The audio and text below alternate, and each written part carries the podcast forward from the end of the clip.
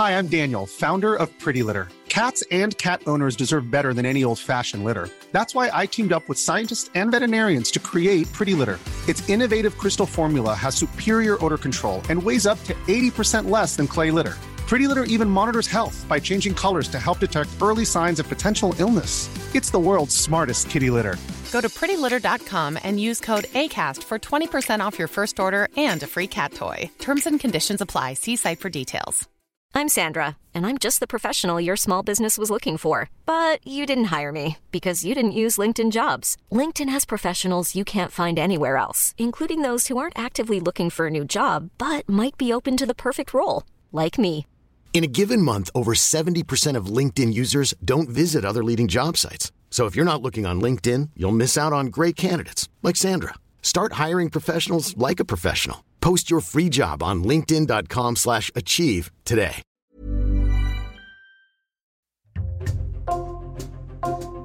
Bonjour, c'est Jules Lavie pour Code Source, le podcast d'actualité du Parisien. Le seize octobre, le Parisien a publié le témoignage d'Emmanuel Bayache, un homme de quarante-huit ans, père de quatre enfants, victime, quand il était adolescent, d'un prêtre pédocriminel, un homme charismatique dont il est resté sous l'emprise pendant des années. Jusqu'à ses quarante ans et l'apparition de fortes douleurs au ventre inexpliquées, Emmanuel Bayache avait enfoui en lui le souvenir des violences sexuelles. Il prend le temps de raconter son histoire aujourd'hui dans Code Source, au micro d'Ambre Rosala.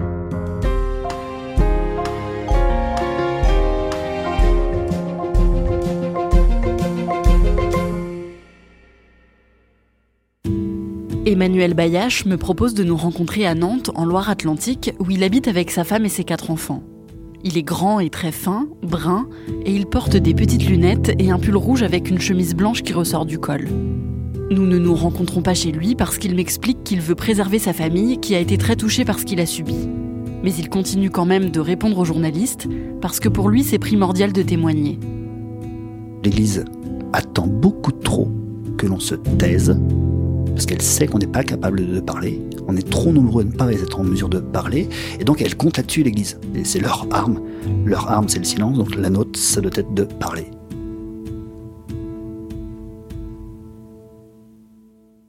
Emmanuel est né à Nantes en dix-neuf cent soixante-quatorze, puis naissent ses trois petits frères. Leur père, qui est professeur, décède dans un accident de la route quand Emmanuel a six ans. Avec ses frères, ils sont donc élevés seuls par leur mère, dans un milieu plutôt aisé. Famille bourgeoise nantaise, euh, on habite dans le centre-ville de Nantes, je suis dans les beaux lycées de Nantes, les lycées publics, mais les beaux lycées de Nantes. Je suis plutôt un leader, je suis toujours délégué de classe tous les ans, enfin voilà, je me fais élire assez facilement, j'ai pas mal d'amis, ouais, je suis très relationnel. Emmanuel et sa famille sont catholiques et pratiquants. Enfant et jeune adolescent, il va à la messe tous les dimanches et il est inscrit à l'aumônerie catholique de son lycée. C'est un lieu d'enseignement de la religion et c'est là qu'il rencontre, quand il a quatorze ans, le prêtre Charles-Antoine Galbaud Dufort, qui a une quarantaine d'années. C'est un homme qui a une énorme aura, c'est un homme qui euh, vous fait remplir les églises, c'est un homme qui euh, parle extrêmement bien, c'est quelqu'un qui brille, qui est super cultivé, qui connaît plein de monde, qui donnait l'impression d'avoir des beaux principes, enfin oui, non, c'est quelqu'un dont on a envie d'être l'ami. Charles-Antoine Galbaud Dufort se rapproche d'Emmanuel et le prêtre prend une place de plus en plus importante dans la vie du jeune adolescent. Il m'emmène en vacances partout, euh, il me fait travailler scolairement, euh, j'étais pas bon élève du tout. Il s'est très sérieusement occupé de moi à ce niveau-là aussi. Il vient à la maison, euh, donc euh, auprès de mes frères, auprès de ma mère, euh, pour un oui ou un non. Il, je sais pas, moi, il appelle trois minutes avant, est-ce que je peux venir déjeuner, ou est-ce que je peux venir dîner, ou est-ce que je peux rester dormir. Enfin, il avait une vie familiale avec nous tous, je parle de mes frères et, et ma mère, et avec moi en particulier. Et petit à petit, Charles-Antoine occupe la place de père. Euh, père, pas prêtre, hein, père au sens euh, géniteur du terme. Ça me convenait, ça venait combler un trou dans la raquette que j'avais, parce que j'avais perdu mon père. Un jour, Emmanuel et d'autres adolescents partent à Lourdes avec Charles-Antoine Galbaud Dufort dans le cadre de l'aumônerie. Là-bas, le prêtre agresse Emmanuel, qui a quatorze ans, en posant sa main sur son sexe. Il a vis-à-vis de moi un geste déplacé que j'arrive à éviter. C'est-à-dire que je lui prends la main, je le regarde droit dans les yeux, je dis ça, euh, Charles-Antoine, jamais. C'est la première fois que ça arrive et c'est la première fois aussi que j'arrive à éviter que ça aille au-delà. Mais c'était la dernière fois. C'est-à-dire que les autres fois, elles ont lieu. Charles-Antoine Galbaud Dufort instaure une relation d'emprise sur Emmanuel. Ils se retrouvent souvent seuls tous les deux quand le prêtre l'emmène en voyage ou l'invite à rester dormir au presbytère. Et il commet des abus sexuels sur l'adolescent à de nombreuses reprises. On était nus en permanence. Quand je dormais dans les presbytères au sein desquels il se trouvait, euh, bah, j'étais nu, lui il était nu, il se lavait les dents pendant que je me rasais, il prenait sa douche pendant que je me rasais et que je me lavais les dents. Enfin, il faisait ça. Voilà, on vivait très très souvent, lui et moi, euh, seuls mais nus. On dormait aussi parfois dans le même lit. Donc en fait, il y a beaucoup de moments où pour lui, c'était facile d'avoir des actes et des gestes et des, des postures qui étaient euh, anormales.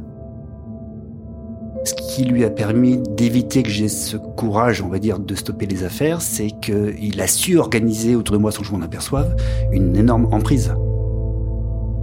Une emprise en termes paternels, une emprise en termes d'éducation, Euh, en, en matière de, d'amitié, j'avais le droit de voir un tel ou une telle, ou j'avais le droit d'avoir telle petite amie ou pas telle petite amie. Tout ça, c'était dicté par lui. Et c'est cette fameuse emprise qui a fait que je n'ai jamais pu, en dehors de la première fois, lui dire non. Les agressions durent pendant sept ans. En dix-neuf cent quatre-vingt-seize, quand Emmanuel a vingt-deux ans, il apprend que Charles-Antoine Galbaud Dufort est mis à la porte du diocèse de Nantes et qu'il rejoint un monastère. Emmanuel ne connaît pas les raisons de ce départ, mais il entend plusieurs rumeurs de pédophilie. Il décide alors d'aller voir le curé de l'église Saint-Nicolas de Nantes avec un ami. Il nous reçoit, je pense qu'il sait ce pourquoi on est là. Et une question dont je me souviens pertinemment, c'était de savoir si j'avais été moi-même victime de lui. Et je lui dis droit dans les yeux, jamais. J'étais moi-même dans la négation que j'avais été victime. Je suis même pas sûr d'être dans le déni, je crois que je suis dans une absence de conscience de ce qui s'était passé avec Charles-Antoine qui était pas bien. Parce qu'il y a tellement de choses qui se sont passées avec lui qui étaient bien, que je mettais de côté ce qui s'était passé avec lui et qui était pas bien. Les choses qui étaient très bien, c'est que j'ai voyagé, j'étais aux États-Unis, j'ai fait des tonnes de voyages que j'aurais jamais fait sans lui. Il m'a permis d'avoir mon bac, il m'a permis d'être un, un petit roi dans les cours de récréation parce que tout le monde savait que j'étais très proche de Charles-Antoine. Personne ne savait à quel point j'étais proche, mais tout le monde voyait que j'étais très proche de lui. J'étais quelqu'un, dans Nantes en tout cas, grâce à Charles-Antoine. Tous ces éléments qui font que grâce à lui, j'ai pu euh, évoluer, j'ai pu grandir, m'ont permis à l'époque de mettre de côté tout ce que j'ai vécu à cause de lui. Charles-Antoine Galbaud Dufort reste dans le monastère pendant un an. Et pendant ce temps, Emmanuel lui rend visite et lui demande les raisons de son départ, mais il ne lui dit rien. Puis le prêtre rejoint le diocèse de Limoges, puis celui de Bordeaux. Emmanuel, lui, se marie en dix-neuf cent quatre-vingt-dix-huit avec Sophie, qu'il a rencontrée adolescent. Il fait des études de droit, puis il commence une carrière dans l'assurance, et avec Sophie, ils ont quatre garçons.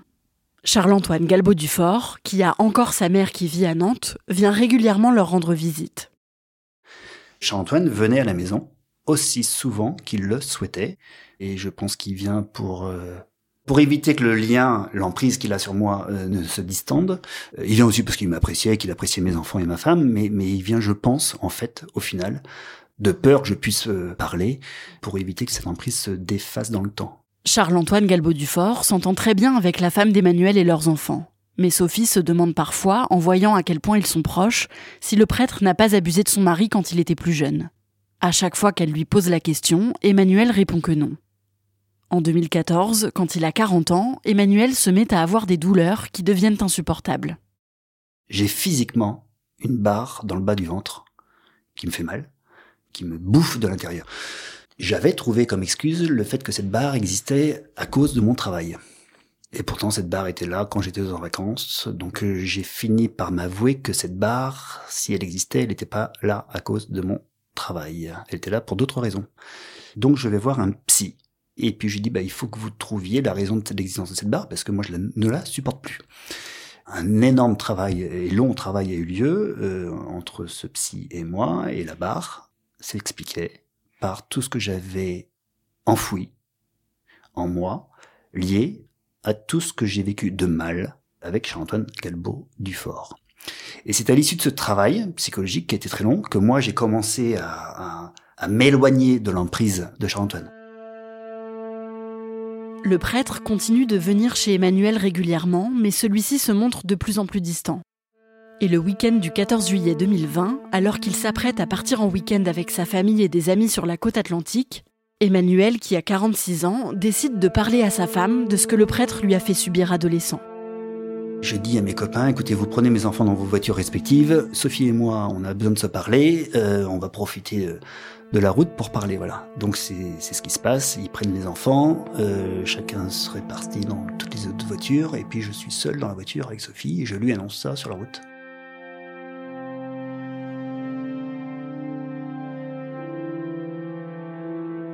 C'est le cataclysme quand je lui annonce ça dans la voiture, le cataclysme. Je peux pas dire qu'elle soit surprise, parce que je pense qu'elle le savait au fond d'elle-même, mais c'est la première fois que j'en parle, donc j'en ai parlé à ma femme, j'en ai évidemment parlé à mes amis, euh, très proches, ce week-end-là, et puis ensuite, euh, ensuite comme Charles-Antoine dormait à la maison et que j'ai quatre garçons, j'en ai tout de suite parlé à mes quatre garçons, à la question de savoir si eux aussi ils avaient pu avoir été euh, touchés, et au pire, avec Charles-Antoine. Les quatre m'ont dit non, et je leur ai dit, les gars, j'ai répondu non à cette même question à pas mal de monde, y compris votre mère. Si un jour, vous avez besoin et ou envie de me répondre autrement à cette même question, sachez que ma porte sera toujours ouverte. Dès leur retour de week-end, Emmanuel cherche à contacter d'autres éventuelles victimes de Charles-Antoine Galbaud Dufort. Je cherche à retrouver des noms qui me sont revenus, des jeunes, des copains ou des copines avec qui j'étais à l'époque, et qui étaient euh, proches de Charles-Antoine ou proches de moi, et ou proches des deux. Durant l'été deux mille vingt, j'ai appelé des centaines et des centaines et des centaines de personnes. Parfois pour rien, et parfois pour quelque chose. Et c'est comme ça que j'ai retrouvé des victimes de Charles-Antoine Galbaud Dufort. J'en ai retrouvé huit. Avec Emmanuel, il y a donc neuf victimes présumées du prêtre Charles-Antoine Galbaud Dufort. Avec une autre victime, Lionel, Emmanuel décide de porter plainte durant l'été deux mille vingt. Il alerte aussi par mail les diocèses de Nantes, Bordeaux et Limoges où a exercé le prêtre. Il n'a pas de nouvelles pendant plusieurs semaines, puis il reçoit une réponse de l'administrateur diocésain de Nantes, l'équivalent de l'évêque, qui lui dit qu'il accepte de le recevoir. Emmanuel s'y rend dès qu'il rentre de vacances le vingt-neuf août. Je suis en vacances dans le sud de la France, je... le dernier jour de mes vacances, après avoir fait onze heures de route, je suis dans le bureau du... de l'administrateur diocésain, l'équivalent de l'évêque. Il trouvait pas très sérieux de me recevoir à vingt-trois heures, je lui ai dit que c'était comme ça. En montant dans son bureau, il me fait la surprise de m'annoncer qu'il va me recevoir avec quelqu'un d'autre, le son bras droit, euh, voilà, donc il me reçoit à deux. Il commence par nier, et comme je leur raconte des choses qui les font bondir, tellement ils sont mal à l'aise avec ce que je raconte, et il y a de quoi. Ils me disent qu'en fait, Charles-Antoine a été chassé de Nantes, et qu'il a fait l'objet de mesures dites conservatoires, et que du coup, il fallait pas que je m'inquiète, parce que comme il avait des mesures conservatoires, euh, il risquait pas de recommencer. Je leur avais demandé de combien de temps ils avaient besoin pour que les mesures conservatoires soi-disant prises allaient devenir définitives. Et ils m'annoncent six mois, je dis très bien, dans six mois je reprends contact avec vous, parce qu'il est hors de question que désormais je me taise, et il est hors de question que ce prêtre ne soit pas puni. Vous l'avez couvert jusqu'à présent, vous me dites que vous avez besoin de six mois, et bien dans six mois je reprends contact avec vous. Emmanuel demande un procès canonique pour son agresseur, c'est-à-dire qu'il soit jugé devant l'Église, qui décidera ou non de le renvoyer. Quelques mois après ce rendez-vous, Emmanuel apprend que Charles-Antoine Galbaud Dufort a célébré une messe en Vendée alors qu'il était censé être suspendu. Emmanuel est très en colère, et après des dizaines et des dizaines d'appels et de mails, il obtient que le prêtre soit effectivement suspendu et qu'il ne puisse plus célébrer de messe en public le temps que le procès canonique ait lieu. En octobre deux mille vingt et un, un an après avoir parlé, Emmanuel apprend que les abus sexuels qu'il a subis sont prescrits. Pour qu'il y ait un procès canonique, Emmanuel doit prouver le caractère odieux des faits et rendre l'affaire publique. Il décide alors de témoigner dans les médias. La toute-puissance d'un pédocriminel, le silence de l'Église, la honte d'une victime. Adolescent, Emmanuel a été la proie d'un prêtre pédophile pendant des années. Quand je m'interrogeais sur ce qui se passait, je me rassurais en me disant... Euh, Il te fait plus de bien qu'il ne te fait de mal. Le cinq octobre, alors que le rapport de la S I A Z, la commission indépendante sur les abus sexuels dans l'Église, vient d'être publié et qu'il révèle plus de trois cent mille victimes, Emmanuel enchaîne les plateaux télé. Emmanuel Bayache, vous avez eu le courage d'en parler à partir de quel âge et pourquoi ? Moi, je me suis tue parce que j'étais sous une emprise totale du prêtre dont j'ai été victime. totale. J'avais une niaque d'enfer. Je voulais vraiment dénoncer trois choses sur l'Église. Un, le déni dont l'Église est capable en matière de pédocriminalité. Deux, le silence. Et trois, l'absence de proactivité dont elle est capable quand elle a connaissance de pédocriminalité. Voilà. Donc je parlais de moi et de ce que j'avais vécu et de ce que l'Église me faisait, euh, comment l'Église me traitait, quoi. Voilà. Je sais pas si ça me faisait du bien, mais j'étais en mode commando. J'avais décidé de faire savoir euh, au public euh, comment les choses se passaient et puis que l'Église pouvait se foutre de la gueule des victimes, alors même que lors de la sortie du rapport de la S I A Z, le président de la conférence des évêques de France demandait pardon, disait qu'il avait honte au nom de de l'Église hein, de catholique de France auprès de toutes les victimes. Ah ouais, ça c'est les grandes déclarations, c'est les belles et grandes déclarations. Dans les faits, le combat est terrible. Alors qu'il est en train de témoigner sur un plateau de télévision, Emmanuel apprend que le procès canonique de son agresseur aura lieu deux mois plus tard. Le seize décembre deux mille vingt et un, il se rend donc au presbytère de Toute Joie à Nantes, un lieu qu'il a choisi et qu'il connaît bien parce qu'il y a passé beaucoup de temps avec Charles-Antoine Galbaud Dufort. Il s'y rend avec un ami, vers vingt et une heures après le travail.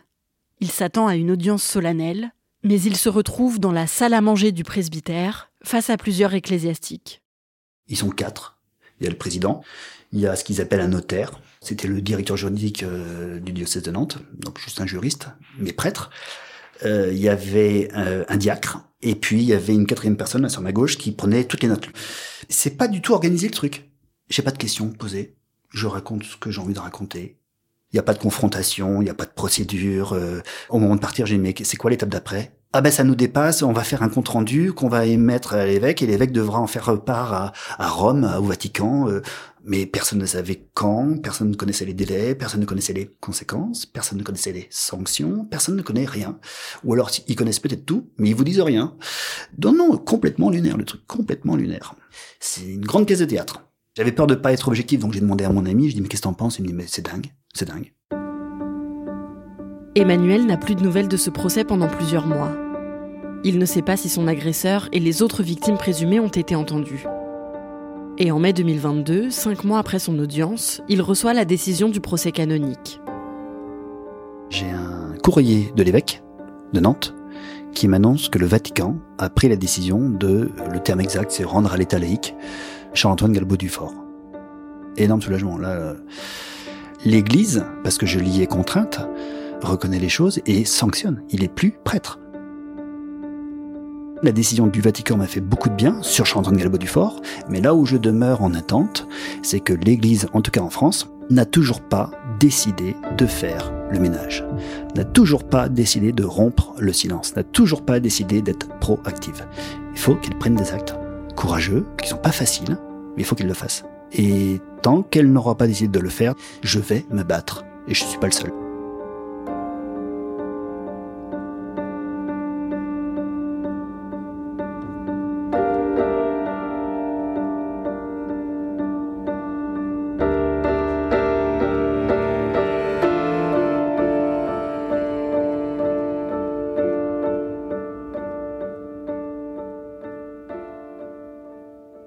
Ambre, est-ce qu'Emmanuel Bayache va obtenir une réparation financière de la part de l'Église catholique? Alors en fait, il ne sait toujours pas. C'est euh, l'I N I R, donc euh, l'instance nationale indépendante de reconnaissance et de réparation, qui s'occupe de ça. Il est en relation avec eux, il a un dossier qui est en cours et normalement, il a droit à une réparation financière. Mais aujourd'hui, il n'a toujours pas de nouvelles et rien n'est euh, encore statué. Il ne sait pas combien il pourra toucher. C'est euh, un dédommagement de maximum soixante mille euros pour les victimes. Mais lui ne sait pas, euh, pour son cas en particulier, euh, à combien il aurait droit. Et surtout, il ne sait pas euh, quand il pourrait euh, éventuellement toucher cet argent. Et sa plainte auprès de la justice, qu'est-ce qu'elle a donné? Alors, il a été entendu par la police, ainsi que l'autre victime qui a porté plainte contre Charles-Antoine Galbaud Dufort. Il y a eu une enquête et l'affaire a été classée sans suite à cause de la prescription, parce que les abus sexuels et les agressions qu'il a dénoncées euh, ont eu lieu plus de vingt ans avant la plainte. Emmanuel m'a affirmé qu'il y aurait d'autres victimes qui auraient subi des agressions qui ne sont pas encore prescrites, mais euh, elles ne seraient pas encore prêtes à parler et à porter plainte. Donc voilà, l'affaire a été classée sans suite, mais malgré ça, Emmanuel Emmanuel m'a affirmé que ça avait été quand même un énorme soulagement pour lui de pouvoir parler à la police et de se sentir écouté et cru surtout. Est-ce qu'il est encore croyant aujourd'hui ? Je lui ai posé la question à la toute fin de l'interview et il m'a répondu qu'en fait, il ne savait pas vraiment. Euh, en fait, il, il m'a dit qu'il trouvait toujours très beau le message sur l'origine du Christ, que c'était quelque chose avec lequel il se sentait toujours en harmonie, mais euh, il a surtout ajouté qu'il était dégoûté, déçu de l'Église en tant qu'institution et que donc ça avait euh, bousculé tout ce avec quoi il avait été euh, éduqué. Merci Ambre Rosala et merci à Aline Gérard pour son aide. Code Source est le podcast quotidien d'actualité du Parisien, disponible sur leparisien point f r et toutes les applis audio. N'oubliez pas de vous abonner pour ne rater aucun épisode. Cet épisode de Code Source a été produit par Clara Garnier-Amouroux, Thibault Lambert et Emma Jacob. Réalisation Julien Moncouquiol.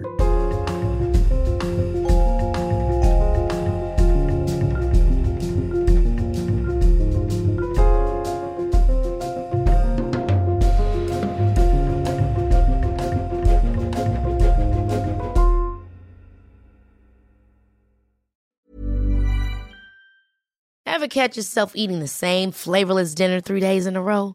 Dreaming of something better? Well, HelloFresh is your guilt-free dream come true, baby. It's me, Keke Palmer. Let's wake up those taste buds with hot, juicy pecan-crusted chicken or garlic butter shrimp scampi. Mm. Hello Fresh.